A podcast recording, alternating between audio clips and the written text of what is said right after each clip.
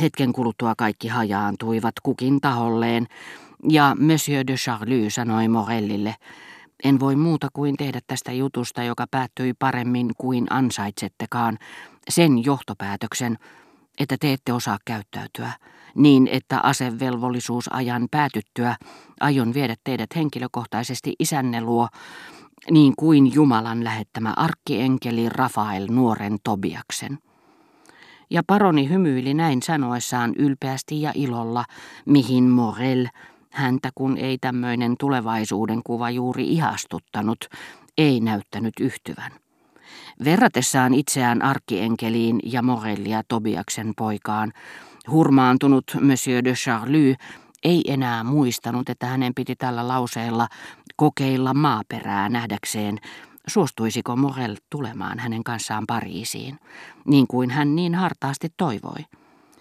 Rakkautensa tai itserakkautensa päihdyttämä paroni ei nähnyt tai ei ollut näkevinään viulutaiteilijan tyytymätöntä irvistystä, sillä jätettyään tämän yksin kahvilaan hän sanoi minulle ylpeästi hymyillen, huomasitteko miten hän ilostui, kun vertasin häntä Tobiaksen poikaan.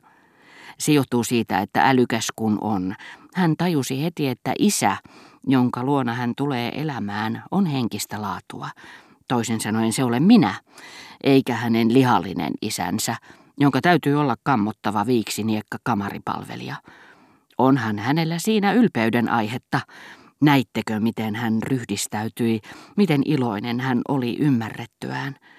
Olen varma, että hän tulee toistamaan joka päivä.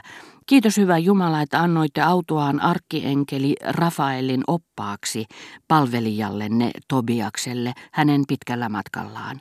Sallikaa hänen aina suojella meitä, teidän palvelijoitanne ja olla meille avuksi. Minun ei edes tarvinnut sanoa, lisäsi paroni varmana siitä, että hänellä vielä olisi oma paikkansa Jumalan istuimen edessä, että minä olen se taivaallinen lähetti. Hän tajusi sen itsekin, eikä sulasta onnesta saanut sanaakaan suustaan. Ja Monsieur de Charlie, häntä ei onni suinkaan mykistänyt kohotti kätensä välittämättä vähääkään ihmettelevistä ohikulkijoista, jotka kääntyivät katsomaan häntä kuin hullua ainakin, ja huusi niin korkealla äänellä kuin yksin jaksoi, hallelujaa. Paronin piina ei tähän sovintoon päättynyt kuin väliaikaisesti. Morel joutui usein sotaharjoituksiin liian kauas, jotta Monsieur de Charlie olisi voinut lähteä tai lähettää minut tapaamaan häntä, ja kirjoitti paronille epätoivoisia ja helliä kirjeitä, joissa hän vakuutti, että joutuisi päättämään päivänsä, koska tarvitsi välttämättä kauhean asian takia 25 000 frangia. Hän ei sanonut, mistä tässä kauheassa asiassa oli kysymys, ja vaikka olisi sanonutkin, olisi luultavasti keksinyt kaiken. Mitä rahasummaan tulee, Monsieur de Charlie olisi kernaasti lähettänyt sen, ellei olisi arvannut, että Charlie voisi sen avulla tulla toimeen ilman häntä ja myöskin voittaa jonkun toisen suosion. Niinpä hän kieltäytyikin, ja hänen sähkösanomansa sävy oli yhtä jyrkkä ja käskevä kuin hänen äänensäkin. Kun hän oli varma niiden vaikutuksesta, hän toivoi Morellin riitaantuvan kanssaan ikiajoiksi – hän oli nimittäin vakuuttunut, että kävisi juuri päinvastoin ja tajusi, millaisia hankaluuksia tästä väistämättömästä suhteesta vielä syntyisi. Mutta ellei Morel vastannut, hän menetti yöunensa. Ei saanut hetkenkään rauhaa, niin paljon on sellaista, mitä elämme tuntematta, tiedostamatta sitä. Niin suuri on sisäisten syvien salassa pysyvien realiteettien määrä. Olettamukset pyörivät hänen päässään. Hän mietti, mihin merkilliseen Morel tarvitsi 25 000 frangia, näki sen kaikissa mahdollisissa muodoissa ja liitti siihen vuoron perään monta nimeä.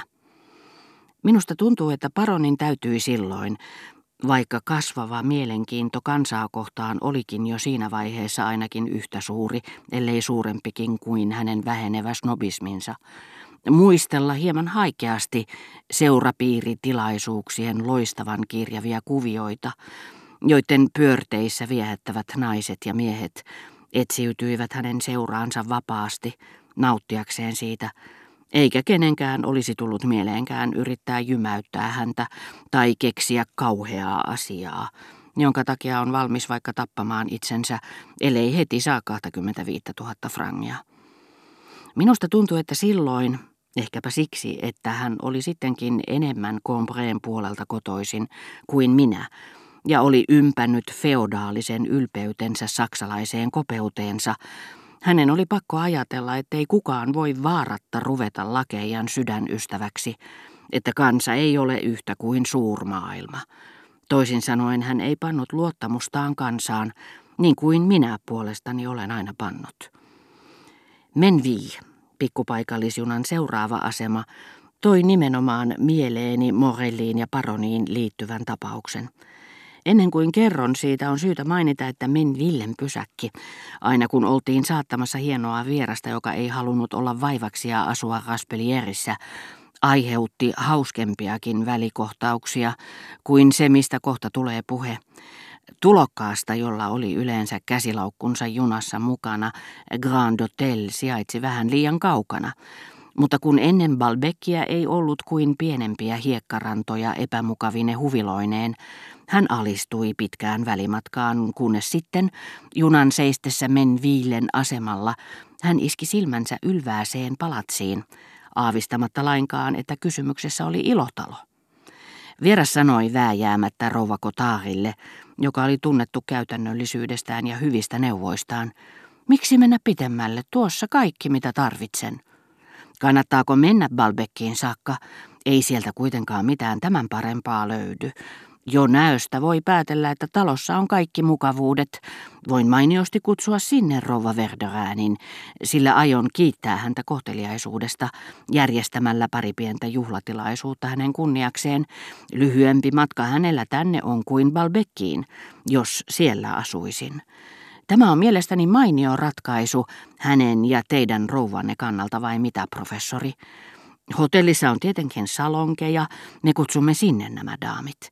Näin meidän kesken en todellakaan tajua, miksi rouva Verderan vuokrasi Raspelierin sen sijaan, että olisi tullut tänne asumaan. Se olisi ollut terveellisempää kuin asua Raspelierin kaltaisessa vanhassa asumuksessa, joka on tietenkin kostea, olematta silti siisti. Heillä ei ole edes kuumaa vettä. Siellä ei voi edes peseytyäkään, miten mieli tekee. Men vi tuntuu minusta paljon miellyttävämmältä. Rova Verderin olisi voinut hienosti esiintyä siellä emännän osassaan. Oli miten oli, jokaisella on makunsa. Minä aion asettua tänne. Rova Kotar, ettekö haluaisi tulla kanssani ja kiireesti, sillä juna on varmaan jo lähdössä. Olkaa te oppaanani tässä talossa, sillä juna on varmaan jo lähdössä. Olkaa te oppaanani tässä talossa. Teidän on täytynyt käydä siellä usein. Se on teidän arvonne mukainen paikka. Oli todella työn takana saada onneton tulokas vaikenemaan ja ennen kaikkea estää häntä jäämästä junasta. Sillä tyhmyyksiin nimenomaan liittyvällä itsepintaisuudella hän tarttui laukkuihinsa estelyistä huolimatta, kunnes hänet saatiin vakuuttuneeksi siitä, ettei rouva Cotard sen paremmin kuin rouva Verderinkään koskaan tulisi tapaamaan häntä siihen taloon. Aion joka tapauksessa asettua sinne asumaan. Voihan rouva Verderin kirjoittaa minulle sinne.